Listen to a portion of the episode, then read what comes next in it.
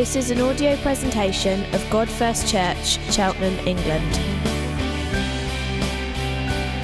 A community of Jesus followers, worshipping God first, proclaiming God first, and together living God first lives. For more information, visit our website at god first dot org dot u k.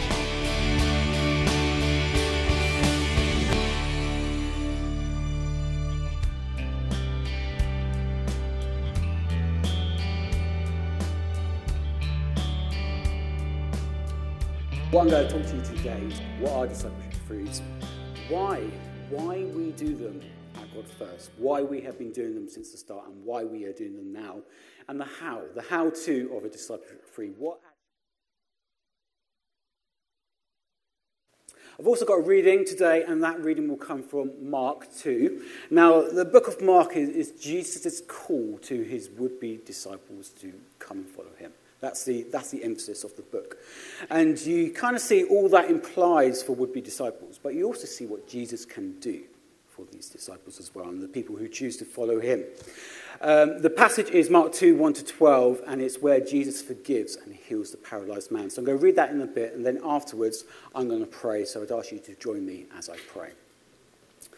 It's just here. A few days later, when Jesus again entered Capernaum, the people heard that he had come home. They gathered in such large numbers that there was no room left, not even outside the door, and he preached the word to them. Some men came, bringing to him a paralyzed man, carried by four of them. Since they could not get him to Jesus because of the crowd, they made an opening in the roof above Jesus by digging through it and then lowered the mat the man was lying on. When Jesus saw their faith, he said to the paralyzed man, "Son, your sins are forgiven." Now some of the teachers of the law were sitting there, thinking to themselves, "Why does this fellow talk like that? He's blaspheming. Who can forgive sins but God alone?" Immediately, Jesus knew in his spirit that this was what they were thinking in their hearts. And he said to them, "Why are you thinking these things? Which is easier, to say this to the paralyzed man, 'Your sins are forgiven,' or to say, 'Get up, take your mat and walk'? But I want you to know that the Son of Man has authority on earth to forgive sins." So he said to the man, "I tell you, get up, take your mat, and go home." He got up, took his mat, and walked out in full view of them all. This amazed everyone, and they praised God, saying, "We have never seen anything like this." Now, I love this passage because we see what Jesus is like, don't we? We see that he has knowledge of all things, that he has knowledge of the thoughts of our hearts, and he has knowledge of people's faith. We also see his authority to forgive sin and his authority over sickness. And in this instance, he healed the paralyzed man. But we also see a great picture of some faith-filled friends who stopped at nothing to bring this man to Jesus, as they knew that Jesus was his hope and his only hope. And I'll be referring back to this story today, but please um, join me in prayer, please. Yeah, Heavenly Father, we, we thank you for Jesus, Lord. We, we thank you that he was the one who died and rose again to forgive our sins, Lord God. And thank you that we can be raised with him, oh God. And, and as it was sung about today and spoken about today, that, yes, there's power in your name, Lord Jesus. Lord, there's power in your name, Lord. And as we talk today, Lord, give this, uh, uh, give, inspire us, convict us, Lord God, and give us an image of how we can be those faithful, faith-filled friends who take yeah. our friends to Jesus to find mercy and grace in our time of need. We pray that in your blessed name. Amen. Amen. Amen. Now, um, we're going to talk about what are discipleship three. So I think it will come up here. What are discipleship three? So discipleship, they are where two, three, or four people of the same gender meeting regularly for gospel-centered character conversation, spiritual growth, prayer, Bible reading, sharing life together, and to stir one another to be dis- devoted disciples of Jesus. And you will notice that I've highlighted a few key things in there. There's lots of things I could highlight in there, all of it maybe, but there's a few key things in there. So first of all, regularly. So um, this is to meet in person regularly. And we'll probably say, you know, fortnightly is a good time. Anything less than that, and you miss out on what these discipleship threes can do. And you need that time to build the trust and the relationship needed. We'll talk about a bit more about frequency later. Another one is to stir one another on. So this is a mutual thing. This is not a top-down where you have someone who's maybe older and more mature discipling the younger ones. It's a, it's a one-anothering. It's a one-anothering. So we're coming to be encouraged, but also to encourage others. And then the other one is devoted disciples of Jesus. So whilst we'll be doing it in the context of friendship and deep friendship, it's more than just being better friends with each other. You've got to keep the focus, and the focus is to be a devoted disciple of Jesus and helping one another in it. So that's a short one on the what, and you'll understand a bit more about the what as I continue talking. But why? Why do we run discipleship threes? Why are we relaunching these now as a church? I mean, we've just got our groups up and running. Why are we doing these discipleship threes? And you might look at the definition I just put up and think, well, actually, that's, isn't that just a smaller version of our God First communities? Why don't we do these God First communities more often? Why are we only doing God First communities every other week? Um, I mean, I had my God First community this week, and it was great. It was really good. There was uh, twelve of us sat around the table eating, twelve, thirteen of us, and it was great to catch up. And what we had is we had uh, Graeme Shaw tell his story, and that was really encouraging because we saw Jesus. We saw what Jesus had done for him, how Jesus had come into his life and taken him from quite a dark place and brought him, forgiven him, and put him on a good ground. Okay, we saw that. And then we went around and we shared something that we were thankful for. And we got to see what God was doing in different people's lives, and we got to practice gratitude together, so that was fantastic. But what we also did is we also went around and said one thing to pray for. And when we were going around saying one thing we prayed for, every so often it was just like, well, actually, I'd like to ask a few more questions there. I'd like to get a little bit deeper in there. But first of all, we did not have the time. There were thirteen of us around the table. We didn't simply didn't have the time, and it wasn't the right context to do it in. It wasn't the right context, so you need to go deeper, and it wasn't the right context. Um, but what was evident is many of us were aware of some of the things which are holding us back in our spiritual lives, in our discipleship. We were very aware. In the nineteen seventies, a revival historian named Richard Lovelace, he coined the term the sanctification gap, and he used it to, to describe the gap between the Christian lives that we could be living, the Christian lives that we want to live, and the Christian lives that we are actually living. And I know the verse where Jesus says, you know, I have come that you may have life and have it in its fullness. And I know that. And I can point to areas in my life where, yes, I am living that fullness of life that Jesus promises. But then there's the other side. Then there's the other side where I'm just, you know, I'm just grumpy. I'm short with people. I, I push people away. Uh, where I have the same old narratives, the same old conversation playing around in my mind. You know, the anger at past hurts, the frustrations with the present and people in the present, and the anxieties over the future. And maybe sort of some of the habits which I thought I kicked long ago, and they just sort of come creeping in. Maybe you, maybe you get this. Maybe you know this yourself. Um, maybe you have similar issues in your life, or maybe you're aware of some other issues in your life. One commentator, when talking about the sanctification gap, he says that this gives rise to some problems. And some of these problems could be the first one of pretense. Sometimes we can feel that we have to act as if everything's fine. Because after all, we are Christians, yeah, and we should be better off than when we, before we were Christians, or we should be better off than our unbelieving friends and family around us. We feel the pretense. We feel like we have to pretend that we're all okay. And sometimes we can feel, and we shouldn't feel this, but sometimes we can feel that it's not okay to not be okay in church, in the gospel community. We can feel that. And, you know, especially if you've been a Christian a while, you can feel, I not, should not be struggling with these things still. It can lead to despair and frustration because of our inability to change. It's been going on a long time. Maybe we've put ourselves into some programs, we've done an online course, we've gone to some other programs, but it hasn't quite, you know, we come out at the end of it and it hasn't quite addressed the complexities of our situation. We've put other things in place and we've done some moral formation, maybe diet, exercise, good habits, all good things, but at the end of the day, that has been powerless to produce the change, the discipleship change that we need. And maybe ministry activism. So this is simply, you know, doing lots of stuff for Jesus. And actually this stuff, our busyness for Jesus has actually prevented us from knowing Jesus better. And if you have been a Christian for any amount of time, you maybe have experienced this to a greater or lesser degree. And it can lead to one of two things. So the first thing it can lead to is that we simply settle. We simply become complacent and we simply settle with some of these things going on in our life, even though we know it could be different. Now, eighteen months ago, I um, I went cycling and I had uh, an accident and I came off and I broke a couple of bones. One of those bones was a scaphoid, which is the uh, small bone in your wrist. Now, this takes three months to heal.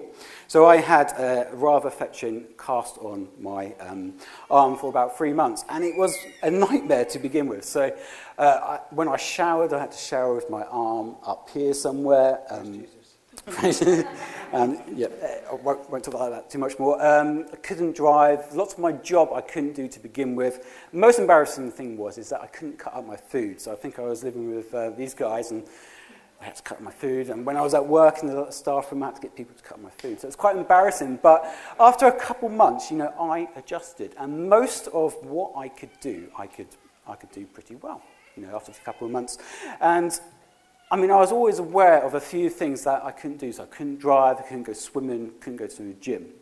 But I always had, like, a but when. But when I get this off, I can do that. But when I get this off, I can do that. A lot of us can live like this in our spiritual lives. In our discipleship, we have a but when. But when I get over that, but when that's no longer an issue, I will live this life. However, our but whens have been going on for a while, and our but whens don't seem to have an end date. The other thing, and one can lead to the other, is that we, we give in, or we give ourselves over to things. And lust would be an example of this. Um, and now, lust is an issue of the heart, and we always have to go, you know, when we're struggling with lust, we have to go to our heart and see what is actually going on in our hearts. But then, that is something, you know, if you give up going there, give up that struggle in a way, you give yourself over to it. Whether knowingly or unknowingly, you give yourself over to it. And that's when things like pornography addiction can happen, and when inappropriate sexual behaviour with someone who's not your spouse can happen. And we know how destructive this can be. And sin is destructive. You know, whether it's lust, anger, envy, selfish ambition, whatever it is, sin in its various forms causes destruction. And it's not just yourself it harms. Sin doesn't just harm yourself. It's the difference between like a bomb and a bullet. So if I was to take a gun to shoot myself, I would harm myself. But if I was to take a bomb and explode that, I would take out everyone else around me. And that's what happens with sin. It doesn't just affect you and your relationship with God. It goes off and it affects those who are around you and who are closer to you. But sin's destruction can also go unnoticed. So a few years ago, I bought a, a thirteen-year-old Nissan Almera. No, now I know Christopher's got one. But uh, it, was, it wasn't what, my dream car by any stretch of imagination, but it was cheap and it had just passed its M O T, which is what I was looking for at the time. And so I thought, you know, I'm going to get this car and I'm going to run it through to the ground and, until. So I was thinking that three or four years I would get out of it.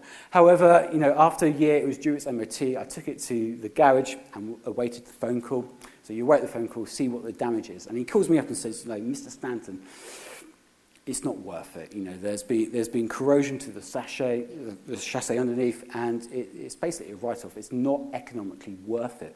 So I hadn't seen that coming, but there was hidden destruction underneath. And so whether you, whether in noticeable ways or in not, unnoticeable ways, you know, sin causes ruin.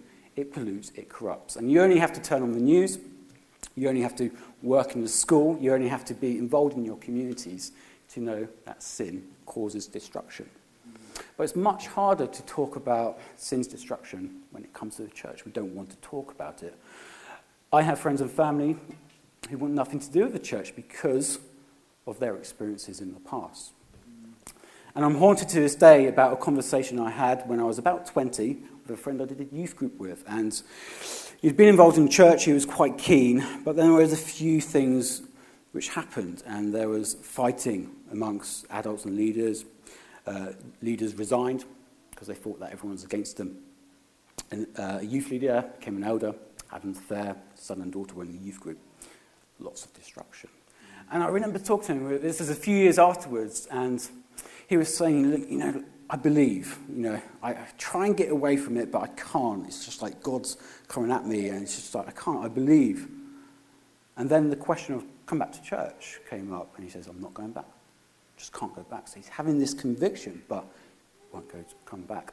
Dallas Woodard says, many Christians have never been in an intimate fellowship where the corrupted condition of the human soul did not in fact prevail. They have never been in a fellowship in which they could assume that everyone would do what everyone knew to be right. And many people in the culture have, on the basis of their experiences, simply given up on the church, many of them in the name of God and righteousness. Now, it would be a matter of fact that you'll be in this room and you have been affected by other people's sin.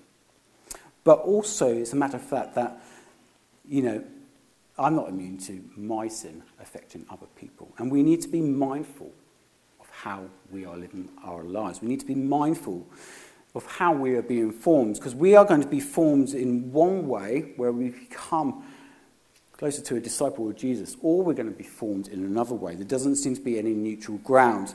Uh, Pattern dot org dot U K is a discipleship um, stream associated with a church in London. They say this: our towns and cities are formation machines, a concrete rabbi demanding its inhabitants become like it and adopt its lifestyle, for better and for worse, but never for neutral. Our time, our energy, and our resources get drawn into daily rituals, embodied practices of the towns and cities where we live. And these habits are powerful. As writer Trish Warren puts it, the crucible of our formation is in the anonymous monotony of our daily routines. Towns and cities rewire us from the core to see the world in a certain way and to desire certain things. It means the habits of our lives shape the desires of our lives, which in turn shape the direction of our lives. All this means that if we were to wake up tomorrow and just live out a normal day in the city, we will be shaped. We will be discipled. The question is simply, into whose likeness? Are we being apprentices of the city or apprentices of Jesus? So it's quite clear that to be formed as a disciple of Jesus takes conscious effort in that direction. And we must be vigilant in these matters, or that gap I was talking about, the gap between the lives we could live and the lives we are actually living, will just widen. And the pull towards simply settling or giving in will intensify. And this is a battle, yeah? This is a battle which everyone in this room is facing, yeah? But you have brothers and sisters in here who can fight with you. As you fight with them, they will fight with you. You don't have to do this alone. And we all need friends like the paralyzed man who will take us to Jesus. Yes. Because that, because when we're with Jesus, we find mercy, we find grace, we find help in our time of need. I was really pleased that Helen shared. You know, she's been powerless, but actually in Jesus, she can have that power. Jesus says, you are the salt of the earth, but if the salt loses its saltiness, how can it be made salty again? It is no longer good for anything but to be thrown out and trampled on. And these are hard words from Jesus, aren't they? It's a difficult thing to hear. And perhaps you're wondering, you know, is there anything different about my Christian life? Is there anything compelling about my life where others who don't believe look on and think, oh, I want a bit of that? Or maybe, maybe you feel like you've blown it. You've blown it, and, and there's no way back. But the good news is that Jesus can make you salty again. He is the one who can make you salty again. He can heal you from your past. He can fully restore you, a bit like what I was saying about Graeme. But you can't be a lone ranger in this. You need friends in the battle who, when you fall, when you stumble, when you feel like you can't go to Jesus yourself, will take you there. You need your friends. So how, I'm going to move on to how we do these discipleship threes. So can I have the next slide? So how do we do discipleship threes? So the first one is time. T for time, we need some time together to do this.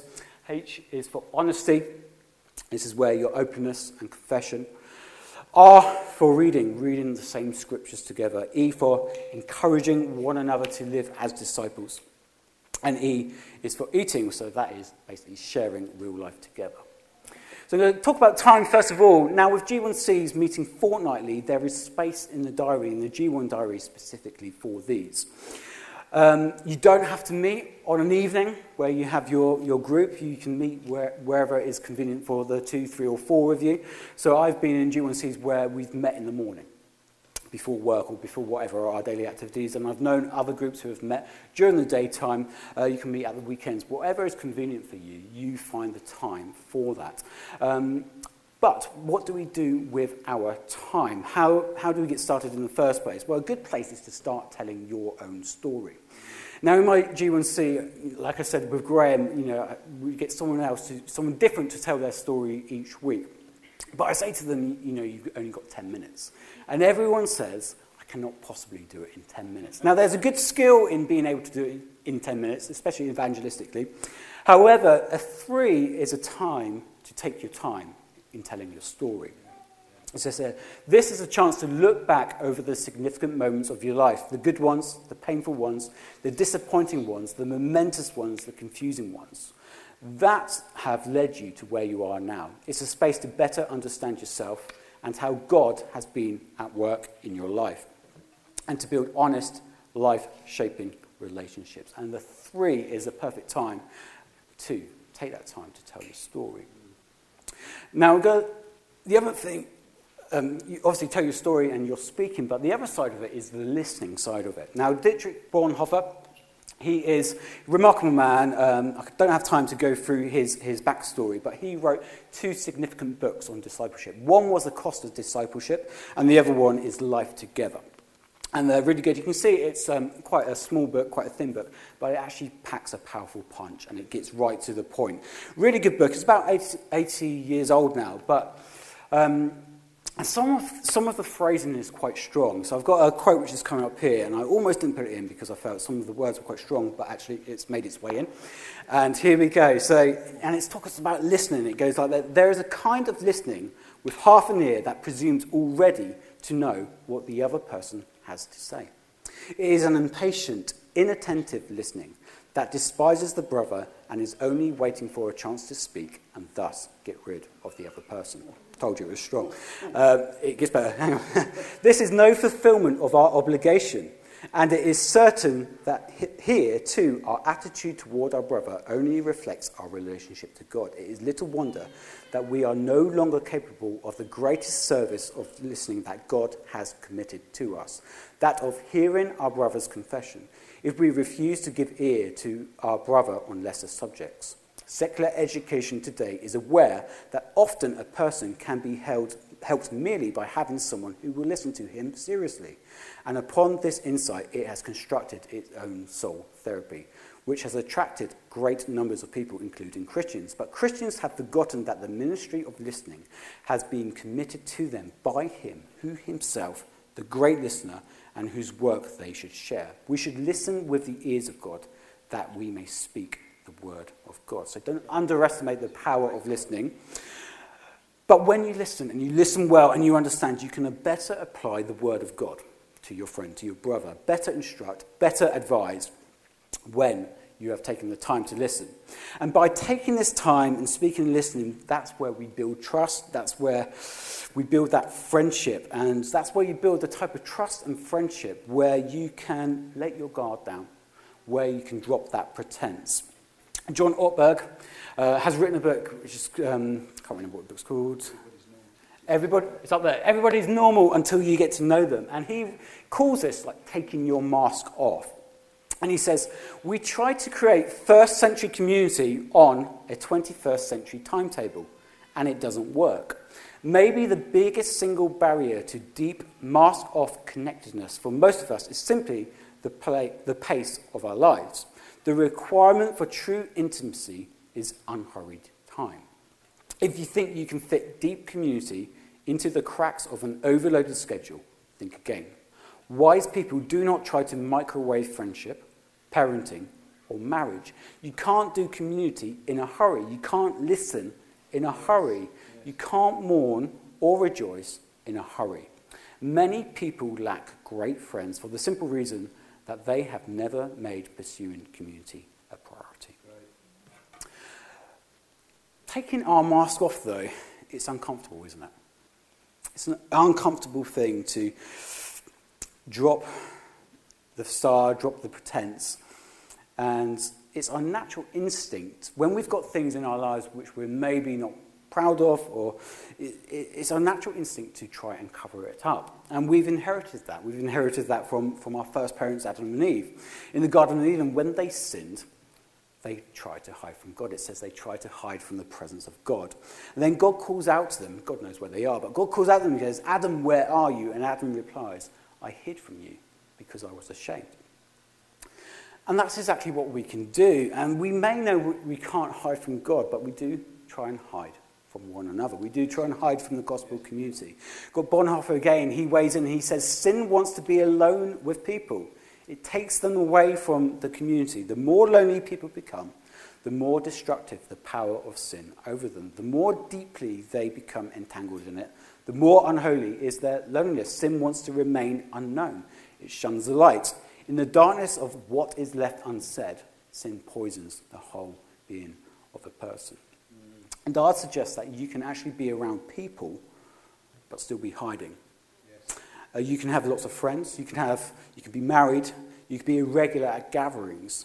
Yet no one knows. No one knows the secret angst. No one knows that private conversation going around. No one knows that shame. And you need to take the step of being open. And you need to take the step of confessing. First John one says, this is the message we have heard from him and declare to you, God is light. In him there is no darkness at all. If we claim to have fellowship with him and yet walk in the darkness, we lie and do not live out the truth. But if we walk in the light as he is in the light, we have fellowship with one another, and the blood of Jesus, his son, purifies us from all sin. If we claim to be without sin, we deceive ourselves, and the truth is not in us. If we confess our sins, he is faithful and just and will forgive our sins and purify us from all unrighteousness. If we claim we have not sinned, we make him out to be a liar and his word is not in us. So they're strong words, and I think that's where Bonhoeffer gets it from. But my experience is that when I have been vulnerable, when I have confessed, when I have let people know about my struggle, I have been met in the context of a gospel community with friendship, with faith, with fellowship, and with people who take me to my only hope, Jesus. Yeah. And it's actually been my confession, the, the thing which I think will make people think less of me, which makes me think they may reject me in some way. It's actually been at that point where I have found deeper friendship, where I've found a, a, a deeper discipleship. And the effect of this is also, when I've done this in the context of the three, I've had, you know, yeah, me also. Yeah, me also. Or I've had, you know, well, not that, but actually, this is the real thing I'm struggling with. Yeah, yeah. yeah. So openness breeds openness. Honesty breeds honesty. Last one from Bonhoeffer. He says, confession in the presence of friends is the profoundest kind of humiliation. It hurts. It cuts a man down. It is a dreadful blow to the pride. To stand there before a brother as a sinner is uh, ignominy that is almost unbearable. In the confession of concrete sins, the old man dies a painful, shameful death in the deep mental, physical pain of confession before a brother, which means before God. We experience the cross of Jesus as our rescue and salvation. The sinful man dies, but it is God who has conquered him. Yeah. Now we share in the resurrection of Christ and eternal life. You know, you may be one confession away from freedom. Not that your struggle is over, but that the secret is over. Yes. And sometimes it's, you know, the secret is the first thing, the first chain which needs to be broken before you can move on in your healing. We'll move on to reading. So Colossians tells us to let the word of Christ dwell in us richly.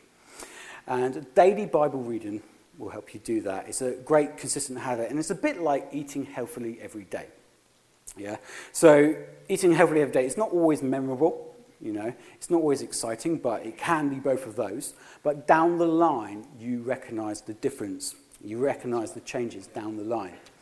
It's giving you the nutrients you need to grow, and when you do it with others, you're more likely to stick with it and do it every day. um, just having others to do it with. Now, this is something with um, Ben Gatley and Ben Jones. That was my last read, which we did really well.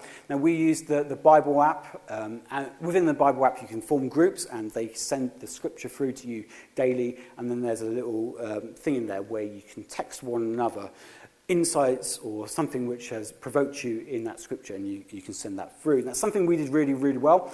Um, so, I mean, we, we did it for a good period of time. So I, I'd go first. I'd get up early before anyone else in my household. I'd do it at my table. I'd read scripture, and whatever I felt God speaking to me, I'd put on the thing. Then I'd go off to work, and by the time I got to work, I think Ben, Ben Gatley had dealt with his children, and now he was on the on the train to work, and that's where he did it, on the train to work, and that would come through to me. And then by lunchtime, I think Ben Jones had done his. And design, he just got up there. Just, just got up and did it. And, and then, then we could read everyone's responses come lunchtime. Sometimes we'd have a little back and forth. Um, sometimes we'd just leave it there, depending on what it was. But that could be something that we would then follow up when we met in person. And that, I still remember now, was a good, fruitful time for me in the Word. Moving on to encouragement, Hebrews tells us to consider how we can spur another, one another on towards love and good deeds.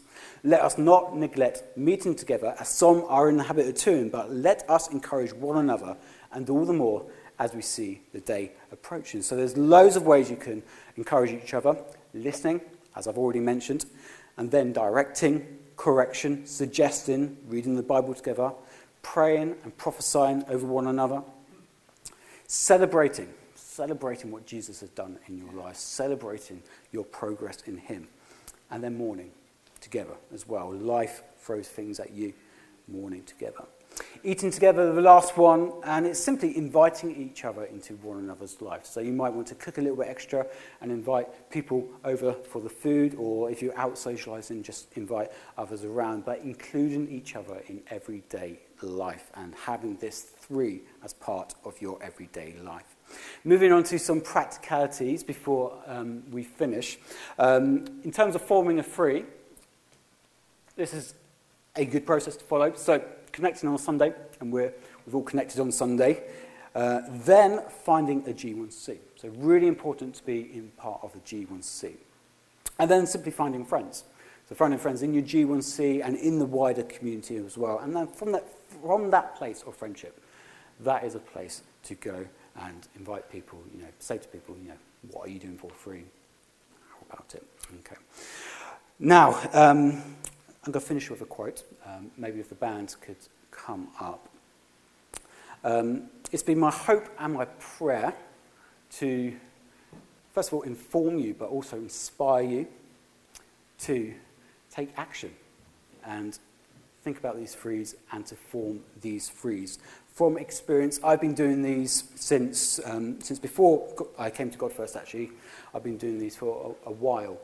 And I need that place of deep discipleship. I need that place where I have others speaking directly into the issues of my life. I need others who will take me to Jesus, because he is my only hope. He is where I find forgiveness. He is where I will find growth. He is where I find restoration and healing. He's the one. We sung about him today. He's wonderful. He is wonderful. And I need others to take me to him. Paul David Tripp, in his book, The Missional Community, and I'll finish with this, he says, I have now come to understand that I need others in my life. I now know that I need to commit myself to living in intentionally intrusive, Christ-centered, grace-driven, redemptive community. I now know it's my role as a Jesus follower to seek this community out, to invite people to interrupt my private conversation and say things to me that I couldn't, wouldn't say to myself. I have realized, now, realized how much I need warning, encouragement, rebuke, correction, protection, grace, and love.